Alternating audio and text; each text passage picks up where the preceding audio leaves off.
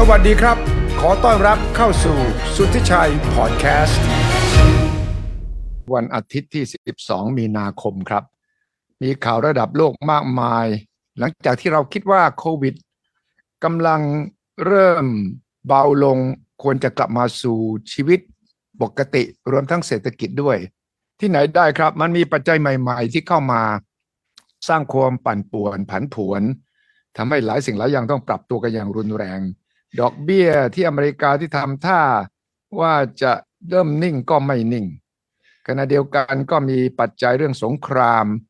ปัจจัยเรื่องของเงินเฟ้อปัจจัยดอกเบี้ยเข้ามา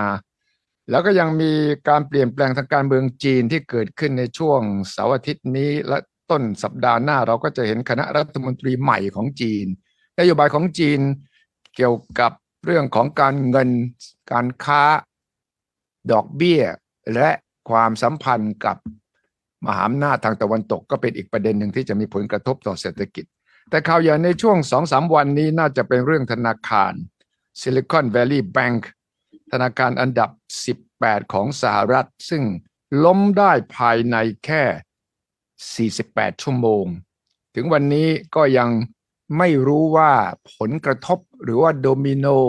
ที่ตัวต่อไปจะโดนอะไรบ้าง นี่ผมชวนดรพิพัฒน์เหลืองนริมิตชัยครับ ติดตามเรื่องนี้มาตั้งแต่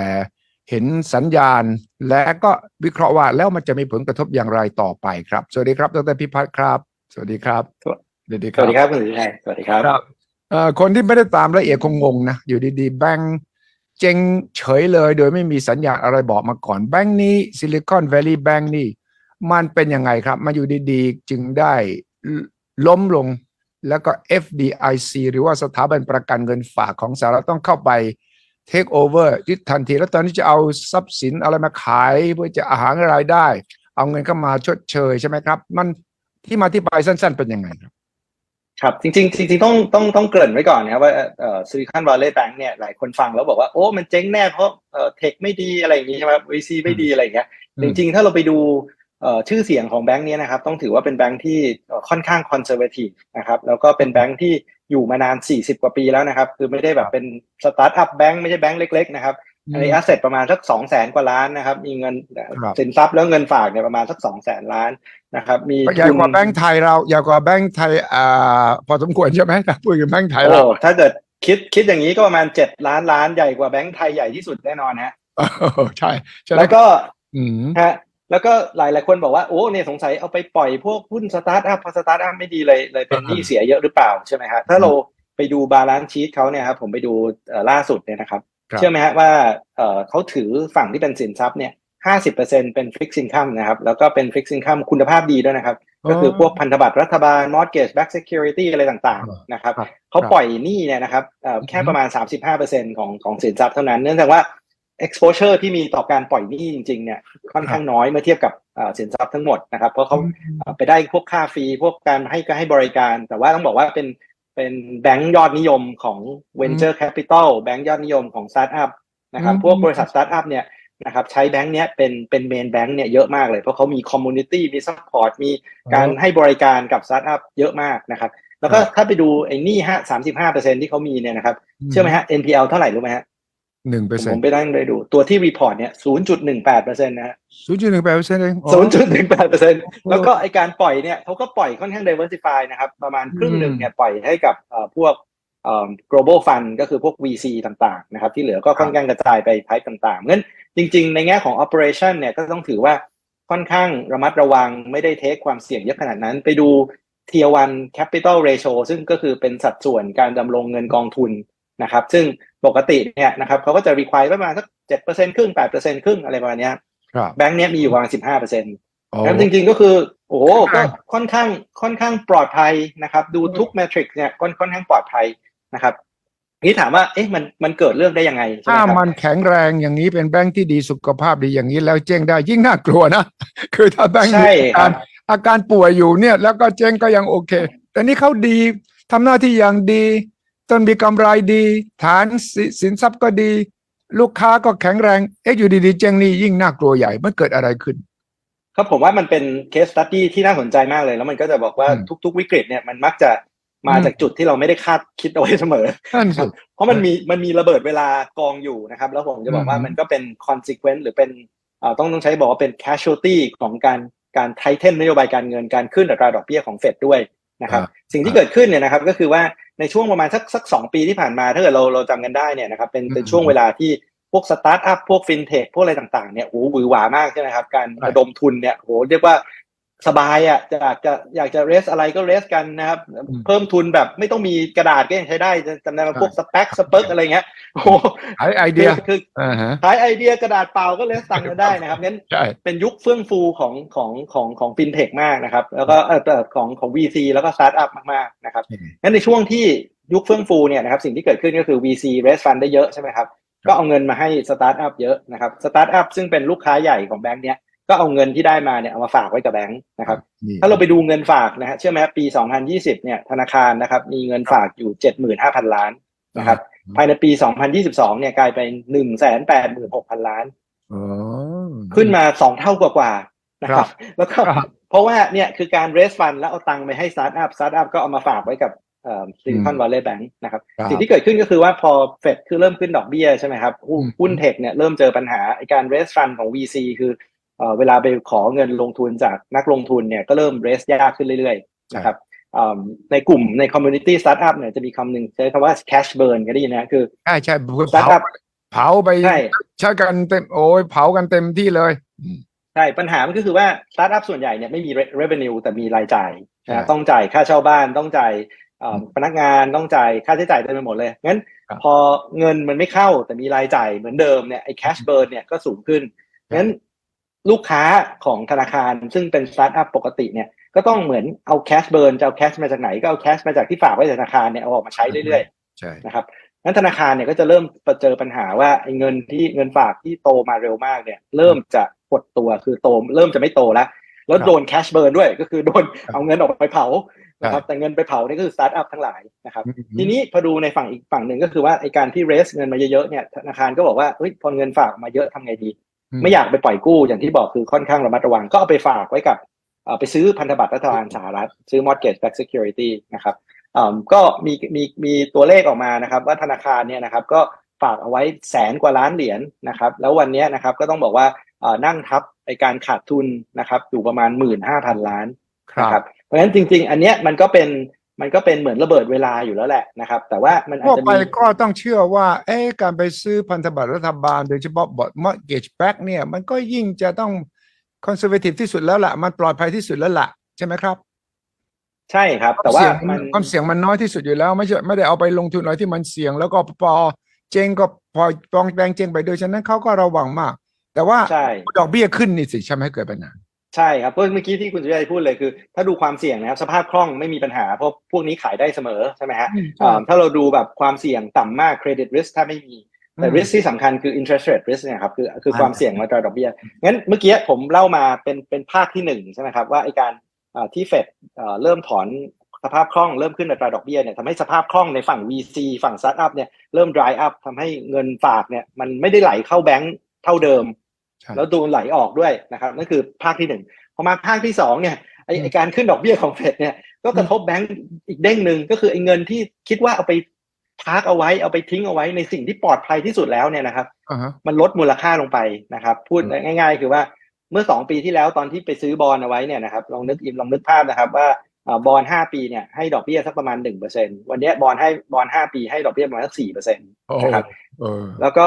อย่างที่หลาย ๆ คนทราบนะครับ ว่าราคาหรือมูลค่าของพันธบัตรเนี่ยมันจะแปรผกผันกับอัตราดอกเบี้ยอืถูกไหมฮะเพราะว่าลองนึกภาพว่าสมัยก่อนเราซื้อบอลมาหนึ่งร้อยบาทจ่ายดอกเบี้ยหนึ่งเปอร์เซ็นต์ครับนะครับวันเนี้ยดอกเบี้ยในตลาดกลายเป็นห้าเปอร์เซ็นต์นะครับบอกให้ผมซื้อหนึ่งร้อยบาทเท่าเดิมผมไม่ซื้อแน่ถูกไหมฮะซื้อไม่ซื้อซื้อสักยี่ผมสิก็บต้องไปซื้อแบบบาทยี่สิบ80สามสิบบาทอ่าอ่าอาจจะแปดสิบอะไรอย่างเงี้ยซึ่งอ่าอันเนี้ยความเสี่ยงของพันธบัตรเนี้ยไม่ได้เปลี่ยนไปถูกไหมเพราะยังเป็นรัฐบาลสหรัฐอยู่ความเปลี่ยนไม่ได้เปลี่ยนไปเลย แค่ ราคาตลาดของดอกเบี้ยมันเปลี่ยนทำให้ราคาตลาดของตัวพันธบัตรมันมันเปลี่ยนนะครับครับงั้นสิ่งที่เกิดขึ้นเนี่ยก็คือเมื่อวันพุธนะครับเอ่อธนาคารเนี่ยมาเปิดเผยกับนักวิเคราะห์นะครับ บอกว่าครับเนี่ยกำลังเอ่อเหมือนกับเขาเขาเขาไม่ได้พูดว่าเขาเจอปัญหาสภาพคล่องอะนะเขาบอกว่าเนี่ยเขาได้ขายเอ่อพันธบัตรออกไปสองหมื่นหนึ่งพันล้านนะครับ แต่ในการขายออกไปเนี่ยนะครับ มันทำให้เกิดผลขาดทุนหนึ่งพันแปดร้อยล้านโอ้โอ้นะฮะแล้วเพื่อที่จะเพื่อที่จะชดเชยการขาดทุนที่เกิดขึ้นเนี่ยเขาขอเพิ่มทุน 2,200เออ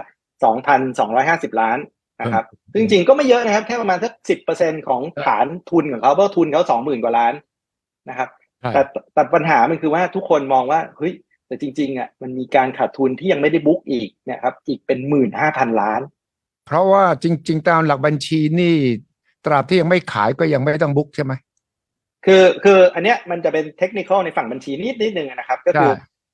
ถ้ามันมีมันมีพอร์ตอยู่สองแบบนะครับ พอร์ตหนึ่งเรียกว่า available for sale ก็คือทิ้งเอาไว้นะครับพอร์ตเนี้ยจริง ๆ mark to market นะครับ แต่ว่า mark to market แต่ว่ามันไม่ได้มันไม่ได้ mark ผ่านกำไรขาดทุนหรือ P&L หรือ income statement นะครับ มันไป mark เข้าทุนทันทีนะครับ เพราะฉะนั้นถามว่าจริง ๆ มัน mark ไหมมัน mark นะครับ แต่ว่าถ้าไม่ขายเนี่ยการขาดทุนจะไม่เกิด การ unrealized loss อะไรที่ว่าเนี่ยนะ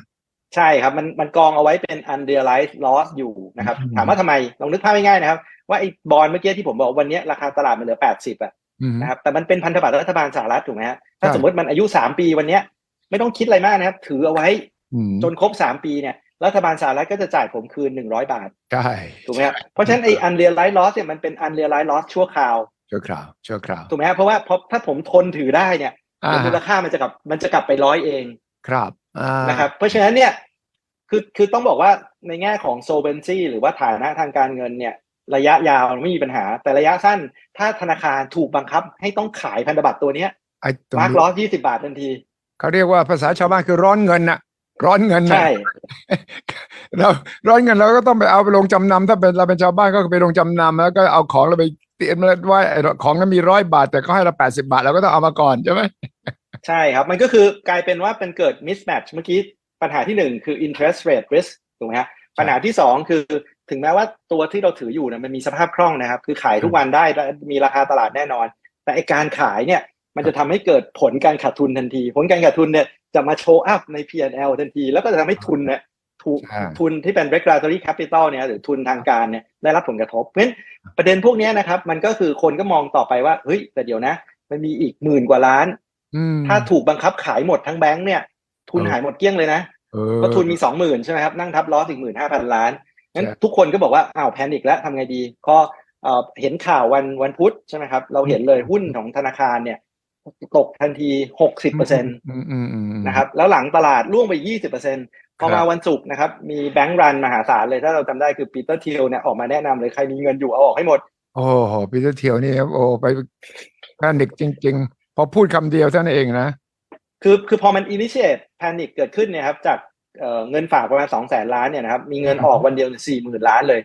ซึ่งสี่หมื่นล้านเนี่ยแบงค์ไม่รู้จะเอาเงินจากไหนมาให้เพราะอย่างที่คุณชัยทราบใช่ไหมคือ ธนาคารเนี่ยไม่ว่าจะใหญ่ขนาดไหนแข็งแกร่งขนาดไหน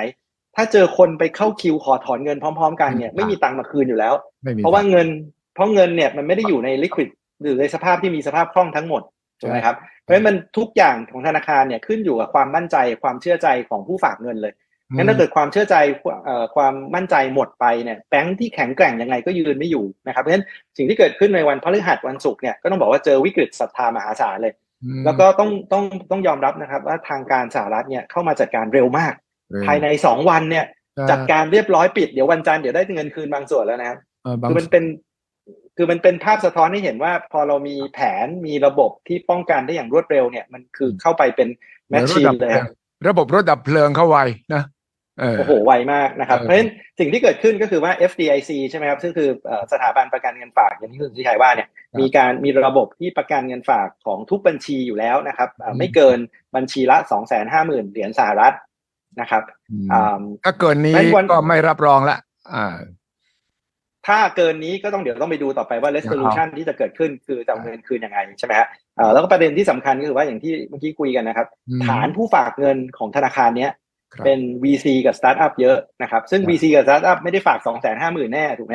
เกินแน่แต่คนอาจจะ raise fund ได้สิบล้านสิบห้าล้านร้อยล้านเอามาฝากเอาไว้นะครับมีมีตัวเลขออกมาบอกว่าเก้าสิบหกเปอร์เซ็นของเงินฝากเนี่ยนะครับ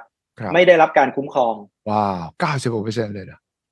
เพราะมันไม่ใช่เงินฝากรายย่อย มันเป็นเงินรายเงินฝากรายใหญ่ใช่ถูกไหมฮะเพราะฉะนั้นวันจันทร์เนี่ยนะครับต้องบอกว่า FDIC ทำงานเร็วมากนะวันจันทร์เนี่ยบริษัทส่วนใหญ่จะได้เงินคืนกลับไปคนละสองแสนห้าสองแสนห้าก่อนสองแสนห้าก่อนแต่ว่า น้อยมากเมื่อเทียบกับเงินที่เขาฝากเอาไว้นะเพราะเก้าสิบกว่าเปอร์เซ็นต์เนี่ยไม่ได้รับการคุ้มครองนะครับ ทีนี้ถ้าถามว่าส่วนต่อไปเนี่ยมันจะมายังไงนะครับก็คือเมื่อกี้แยกก้อนที่หนึ่งนะฮะก็คือส่วนที่คุ้มครองภายใต้ระบบประกันเงินฝาก ส่วนที่ไม่ได้รับประกันเงินฝากเนี่ยก็คือขึ้นอยู่กับว่าต่อไปเนี่ย FDIC จะจัดการไงกับธนาคารนี้นะครับ ก็จะมีช่องทางใหญ่ๆในสองวิธีนะครับ วิธีที่หนึ่งก็คือ liquidation ก็คือขายสินทรัพย์ที่มีทั้งหมด นะครับแล้วก็เอาเงินที่เหลือมาแบ่งกันว่าใครมีเงินฝากเท่าไหร่จะคืนเท่าไหร่นะครับก็ไม่ได้แปลว่าไอ้ส่วนที่เกินออกไปเนี่ยจะไม่ได้รับเงินคืนนะครับเพราะเมื่อกี้อย่างที่ผมคุยว่า 50%เนี่ยเป็นสินทรัพย์ปลอดภัยนะครับเพราะฉะนั้นมันกลับมาได้แน่นอน แต่ว่าอีก 35%ที่เป็นเงิน loan เนี่ยก็ต้องรอว่า loan จะคืนมาเมื่อไหร่หรือจะขาย loan ไปได้ที่ discount เท่าไหร่แล้วก็มาแบ่งกันนั่นอาจจะมี loss เกิดขึ้นบ้าง แต่ว่าไม่ไม่ศูนย์แน่นอนเพราะผมดู balance sheet แล้วคิดว่าไม่ไม่ศูนย์แน่นอนประเด็นที่สองเนี่ยนะครับก็คืออาจจะมีความเป็นไปได้ว่าอาจจะมีคนมา ขอควบรวมกิจการ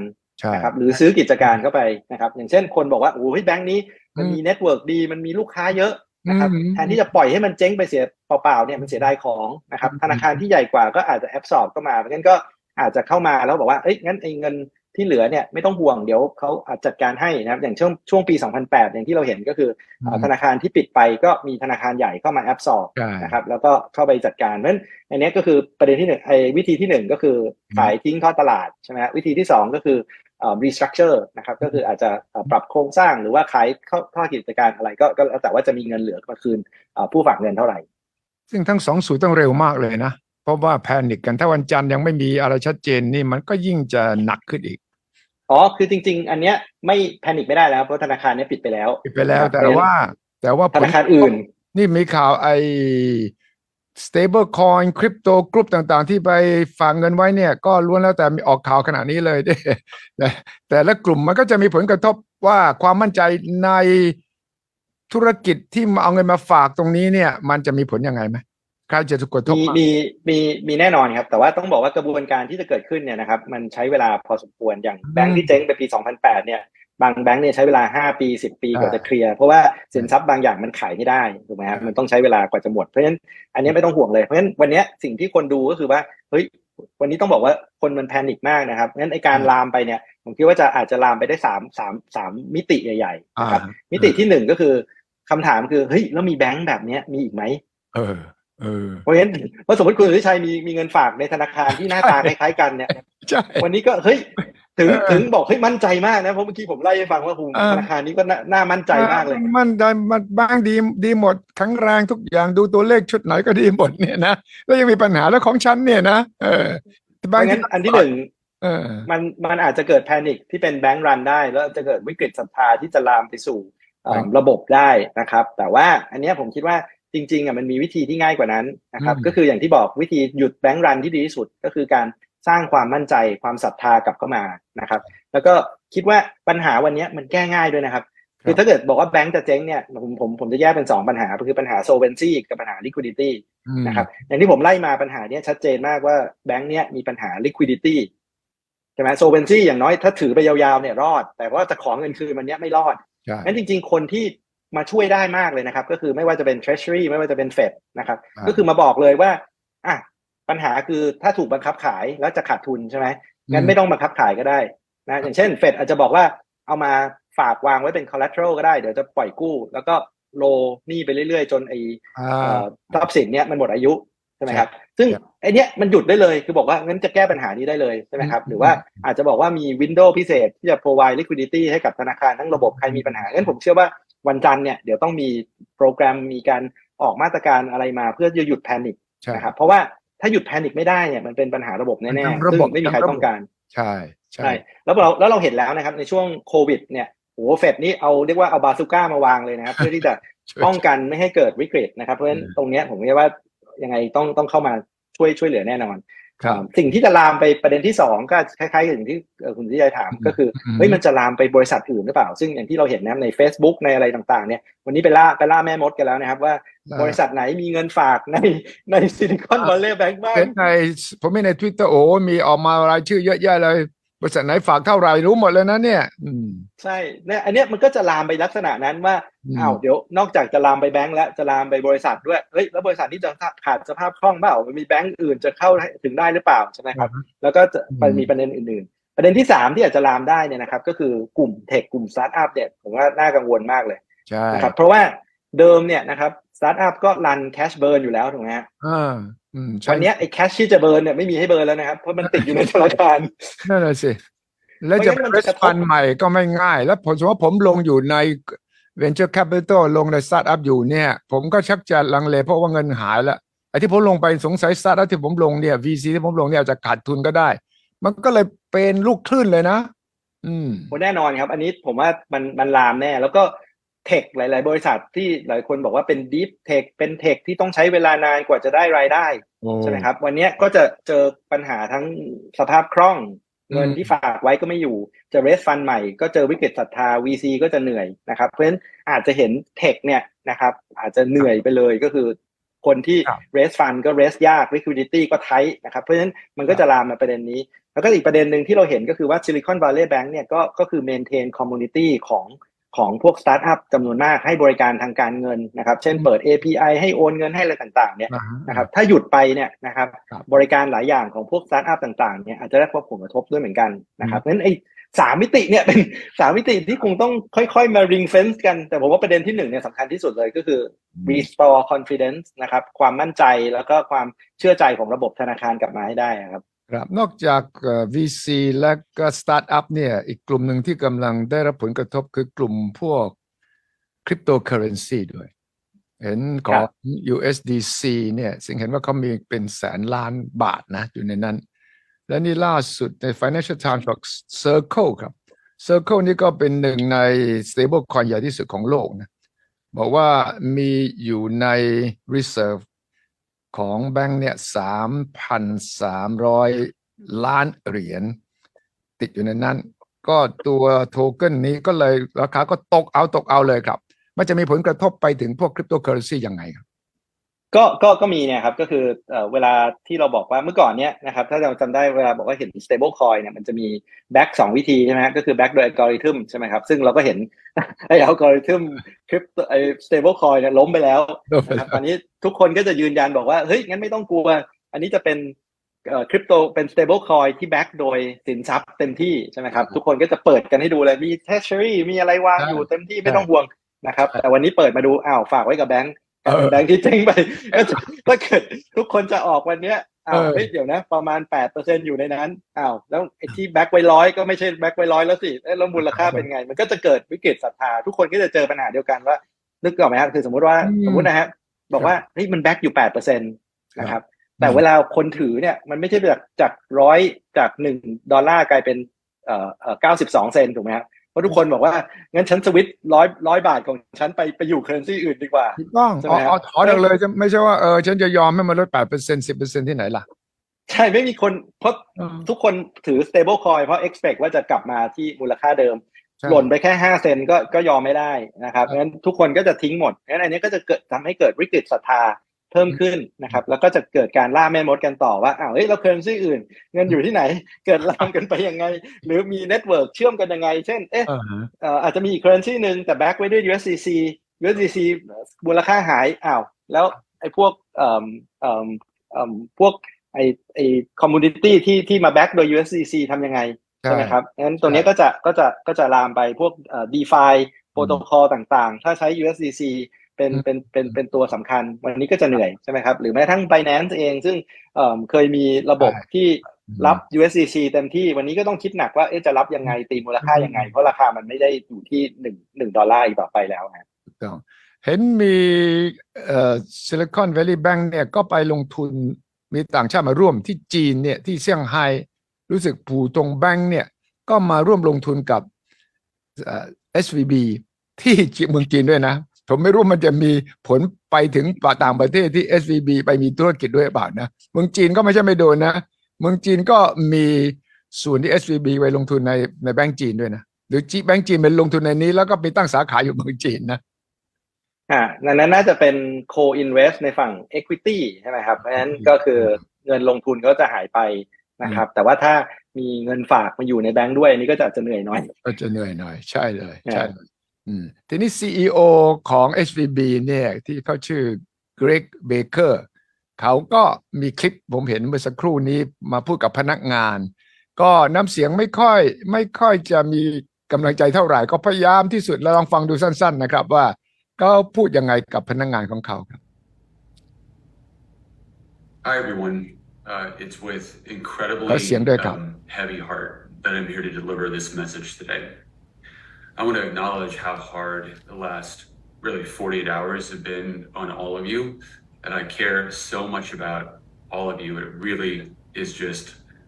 so incredibly difficult.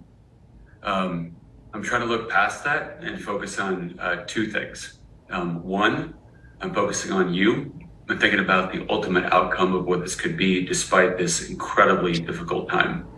And two, focusing on clients. Now, as you heard this morning, I'm not making those decisions anymore, which is really hard. But I am working with the FDIC, to try to figure out how can we come up with the best outcome for our clients as well as our employees. Now, I know when that message went out this morning, I can't imagine what was going through your head and wondering, you know, about your job, your future, etc.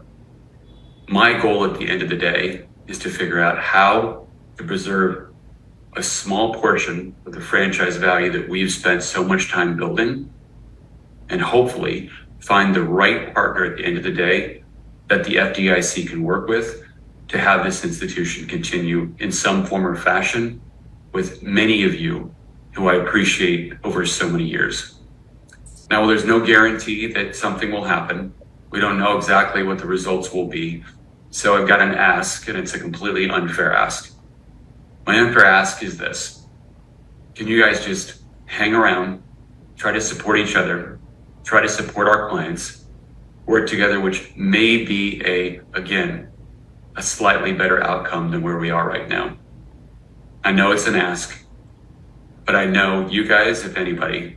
are the right people to ask to be with each other,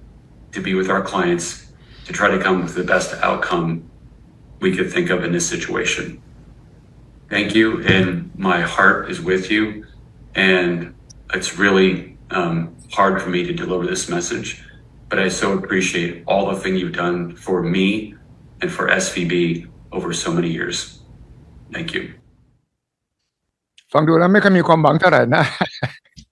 บอกว่าจะทำที่ดีที่สุด จะทำให้เต็มที่ที่สุด แต่ก็รับรองอะไรไม่ได้ ว่าจะมีสูตรเอ่อแก้ปัญหาอะไรที่ที่ดีกว่าไปกว่าที่เห็นอยู่วันนี้นะ คุณพิบัติคุณคุณสุริยะทราบไหมครับว่าเอ่อมีพนักงานกี่คนเท่าไหร่นะมีหลายพันนะมีอยู่8,500คนนะครับเอ่อสถิติที่น่าสนใจคือปีที่แล้ว average compensation นะครับเงินเดือนประมาณ3 0 0แสนเหรียญ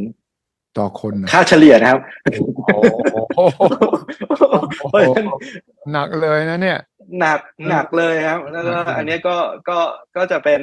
เอ่อก็อย่าง ผมว่าเห็นเห็นหน้าแล้วคงพอนึกได้ว่าคงไม่ได้นอนมาสักสองวันนะครับใช่ใช่เขาเอ่อแล้วที่ยิ่งกว่านั้นก็คือมีการเปิดโปงว่าเกรกอรี่เบเกอร์คนเนี้ยขายหุ้นตัวเองใน SVB ก่อนเนี่ย สักสิบกว่าวันเองก่อนที่มีเรื่องครับขายไปสิบเอ็ดเปอรัร์เซ็นต์ครับแล้วก็ตัวครับ CFO CFO เนี่ยที่ Daniel Beck เนี่ยขายไปสามสิบสองเปอร์เซ็นของหุ้นตัวเอง แล้วก็ตัว CMO เอ่อ Michelle Draper ขายไป 28เปอร์เซ็นนี่มันมีตัวเลขออกมา เพราะมันมี record อยู่แล้วนี่จะไม่ขายหุ้นเท่าไหร่ มันก็คงจะทำให้เกิดข้อสงสัยเหมือนกันนะว่า เฮ้ย พวกคุณได้รู้ก่อนใช่ไหมว่ามันจะมีปัญหา เออ อันนี้ก็เป็นอีกหนึ่งประเด็นเลยนะครับ อันนี้ถ้าถ้าพิสูจน์ได้ว่าเอ่อทำเพราะล่วงรู้ข้อมูลที่ตลาดยังไม่รู้นะครับอืมก็คงจะโดน insider trading อีกรอบหนึ่งอืมนะครับก็ก็เป็นเรื่องใหญ่เหมือนกัน ใช่ใช่นะ เพราะว่าจังหวะมันใกล้กันมาก แล้วก็มันก็มีอีกแหล่งข่าวหนึ่งที่ขึ้นมาใน Twitter บอกว่า ความจริง Moody's เนี่ย ได้เตือนดาวเกรด SBV เอาไว้ก่อนหน้านี้ บอกว่าเมื่อปี 2019 พูดถึงว่า deposit faster than loan book นะฮะแล้วก็บอกว่า SVB burning through cash causing stock price to tumble แล้วก็เลย pulling back on investment แล้วก็อ้างว่า Moody's อ้างว่าไปสอบตอนนั้นไปตรวจบัญชีก็ไอ้ investment decisions customer diversity poor investment decisions investment in mortgage backed securities เนี่ยบอกว่าเนี่ยมันเป็น จุดอ่อนที่เขาเตือนมาตั้งแต่ตอน2019ซึ่งอาจจะย้อนกลับลบไปก็อาจจะใครก็พูดได้ใช่ไหมแต่ว่า แต่ว่าเนี่ยข้อมูลเหล่านี้เนี่ยมันจะทำให้การสอบสวน ย้อนไปว่า management หรือฝ่ายบริหารของแบงก์นี่มีข้อผิดพลาดละหลวมอะไรบ้างหรือเปล่าด้วยนะแต่เอาเอาเอาจริงๆผมว่ามันก็มันก็พูดค่อนข้างยากนะครับ เพราะว่าถ้าถ้าเรามองในแง่ของของ prudent บางคนใช้คำว่า concentration แต่ผมว่า concentration อาจจะในในแง่ของการลงทุนเนี่ยอาจจะไม่ได้เป็นประเด็นใหญ่มาก เพราะว่าจริงๆก็ต้องบอกอันนี้มันsafe สุดแล้วอะใช่ไหมครับก็อาจจะเป็นเรื่องของ risk management มากกว่าว่าอาจจะละเลยความเสี่ยงที่เกิดขึ้นจากอัตราดอกเบี้ยประเด็นที่หนึ่งนะครับประเด็นที่สองถ้าจะมี concentration เนี่ยน่าจะเป็น concentration ในฝั่งของเงินฝากมากกว่านะครับว่าพอไปรับ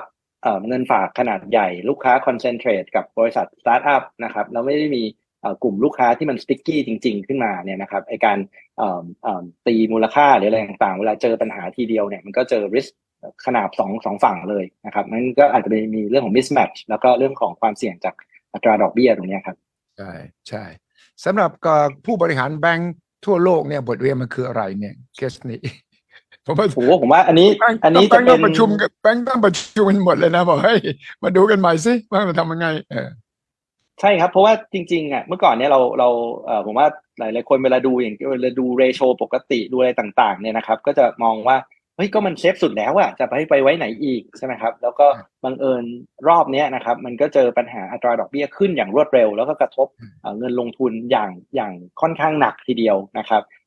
แต่อย่างที่บอกนะครับว่าถ้าเราดูฝั่งหนึ่งเนี่ยนะครับถ้ามองในแง่ของความเสี่ยงเนี่ยนะครับ ก็มองว่า เฮ้ยเดี๋ยวมันก็คลายไปได้ ถ้าไม่เจอแบงก์รันนะครับ เพราะฉะนั้นผมว่าประเด็นที่หนึ่งเลย คือผู้บริหารแบงก์ต้องทำ stress test เต็มๆเลยครับว่าความเสี่ยงลักษณะแบบนี้มันเกิดขึ้นได้ แล้วถ้ามันเกิดขึ้นเนี่ยจะจะจัดการกับมันอย่างไรนะครับประเด็นที่2เนี่ยครับก็คือเรื่องของการดูเรื่อง concentration โดยเฉพาะยิ่งเรื่องของภาวะที่เกิดขึ้นจากเงินเงินฝากเนี่ยเวลามัน มันมันมันมันมันไม่ได้มีเงินฝากที่มันสติ๊กกี้ได้จริงๆเนี่ยอันนี้ผมว่าเวลาเกิดแบงก์รันทีมันก็ส่งผลได้ได้ได้ได้ได้ค่อนข้างเร็วครับ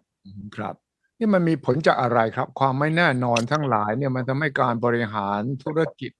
ไม่ใช่เฉพาะแบงค์นะผมว่าบริหารทุกอย่างตอนเนี้ยหลังจากโควิด เรื่องดอกเบี้ยเรื่องเงินเฟ้อเนี่ย เรื่องสงครามเนี่ยสำหรับนักบริหารในทุกแวดวงเนี่ย มันมีปัจจัยใหม่อะไรครับ ที่ทำให้เกิดเรื่องทำนองที่เราเคยไม่เคยคาดคิดมันจะเกิด คือคือผมว่าสมัยก่อนเนี่ยเวลาเราเราดูวงจรธุรกิจเนี่ยมันก็เป็นเหมือนใช้คำว่า continuation ของไซเคิลใช่ไหมครับ คือ คือเราก็จะเห็นว่าเออมันเกิดอะไรขึ้นมันก็เป็นแบบเล็ก ๆ น้อยๆ แล้วมันก็เป็นไซเคิลวิ่งขึ้นวิ่งลงใช่ไหมครับ แล้วแต่ว่ามันจะเกิดอะไรขึ้นโควิดมาเนี่ยผมว่ามันเกิด disruption คือการหยุดชะงักของวงจรหลาย ๆ เรื่องนะครับ แล้วมันหยุดนานด้วยหยุดทีหยุดสองปีนะครับ อย่างที่เราเห็นเนี่ยวันเนี้ย เวลาเราดูตัวเลขเศรษฐกิจตัวเลขการเงินอะไรต่างๆเนี่ยดูแล้วไม่เข้าใจเลยนะครับ ไม่รู้เกิดอะไรขึ้นแล้วนะครับถ้าจำได้หกเดือนที่แล้วนี่ทุกคนพูดถึง recession หมดเลยครับอยู่ดีวันนี้ไม่มีใครพูดเรื่อง recession แล้วบอกว่าเงินเฟ้ออ้าวยังกลับกลับไปสูงอีกแล้วแล้วเงินเฟ้อมาจากไหนใช่ไหมครับ หรือบางคนบอกว่าภาคการผลิตเนี่ย มันแย่แล้ว เดี๋ยวส่งออกจะแย่แต่ภาคบริการดีดีมากเลย ตลาดแรงงาน unemployment ต่ำนะครับ คือมันเกิดอะไรขึ้นใช่ไหมครับงั้นแล้วก็ อีกฝั่งหนึ่งเนี่ยนะครับผมก็คิดว่ามันเป็นมันเป็น consequence negative consequence หรือผลกระทบทางลบที่เกิดจากการใช้นโยบายดอกเบี้ยศูนย์นะครับ คือการกดดอกเบี้ยไปต่ำเป็นศูนย์นะครับ แล้วก็อัดฉีดสภาพคล่องเต็มที่เนี่ยนะครับ มันก็ทำให้เกิด ใช้คำว่าฟองสบู่ ใช้คำว่าไอความรู้สึกที่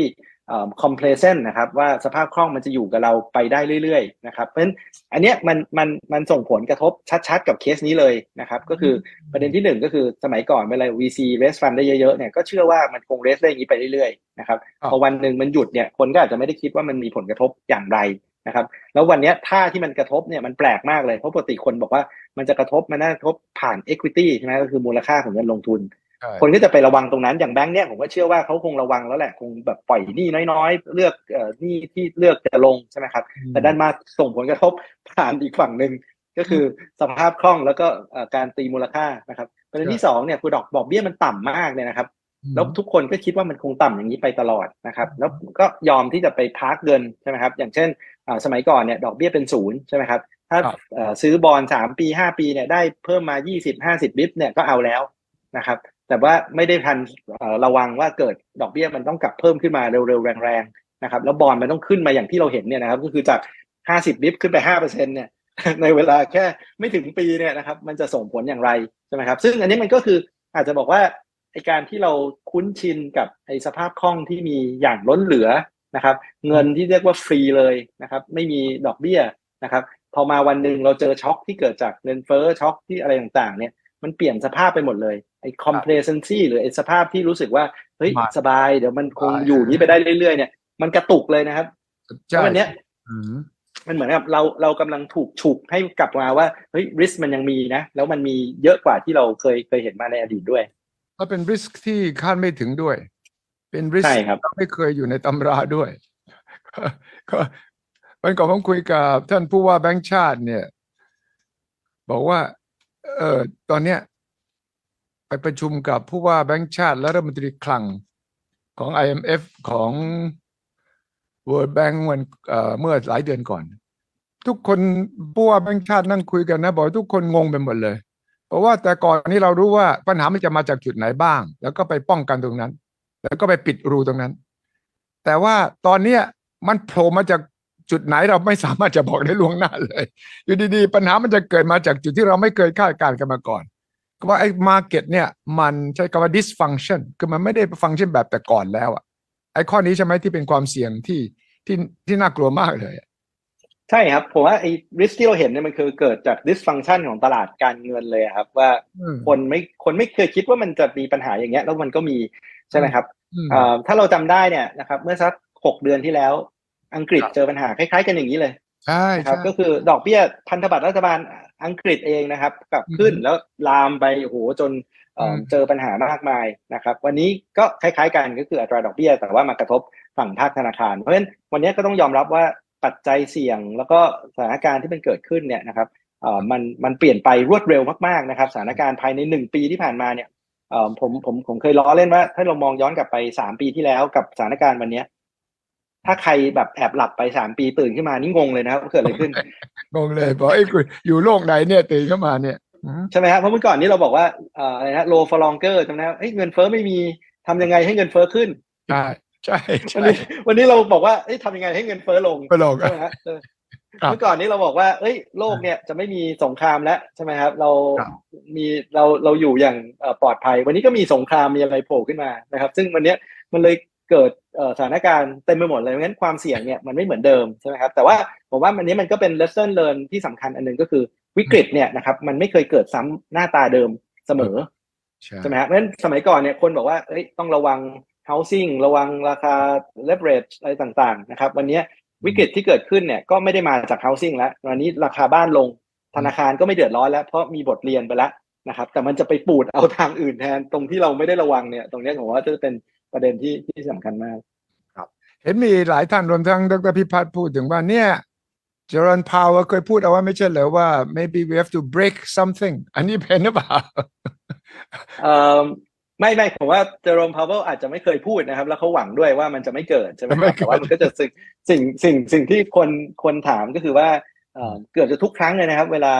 เฟดไทเทนนโยบายการเงินขึ้นอัตราดอกเบี้ยเนี่ยนะครับ มันจบไม่ดีสักทีเลย มันมันมีอะไรแตกหักเสียหายทุกทีทุกรอบนะครับนั้นวันนี้สิ่งที่คนถามก็คือว่า will the Fed break something ใช่ไหมครับ ก็คือเฟดจะจะทำอะไรแตกอีกหรือเปล่าทำอะไรแตกผมว่าอันนี้ตั้งใจหรือว่าโดยบังเอิญนะไอ้ไอ้ break something เนี่ย ผมว่ามันเป็นมันเป็น consequence ที่ที่มาพร้อมกับการการเอ่อขึ้นอัตราดอกเบี้ยครับ คือคือพอขึ้นแล้วมันก็ต้องมีอะไรที่ เหมือนกับสภาพมันเปลี่ยนนะครับ เหมือนกับสมมติคนที่เคยเป่าลูกโป่งเป่าไปเรื่อยๆเนี่ยอีกคนนึงก็เอาเข็มมาจิ้มเนี่ยยังไงลูกโป่งมันก็แตกเพราะฉะนั้นหรือว่าบอกว่างานของเฟดเนี่ยคืองานที่ต้องเอาพันช์โบจากงานปาร์ตี้ใช่ไหมครับก็คือใครกำลังปาร์ตี้กันสนุกเนี่ยนะครับอยู่ดีเอาเอาเอา punch bowl มาเนี่ยมันต้องมีคนโวยวายต้องมีคน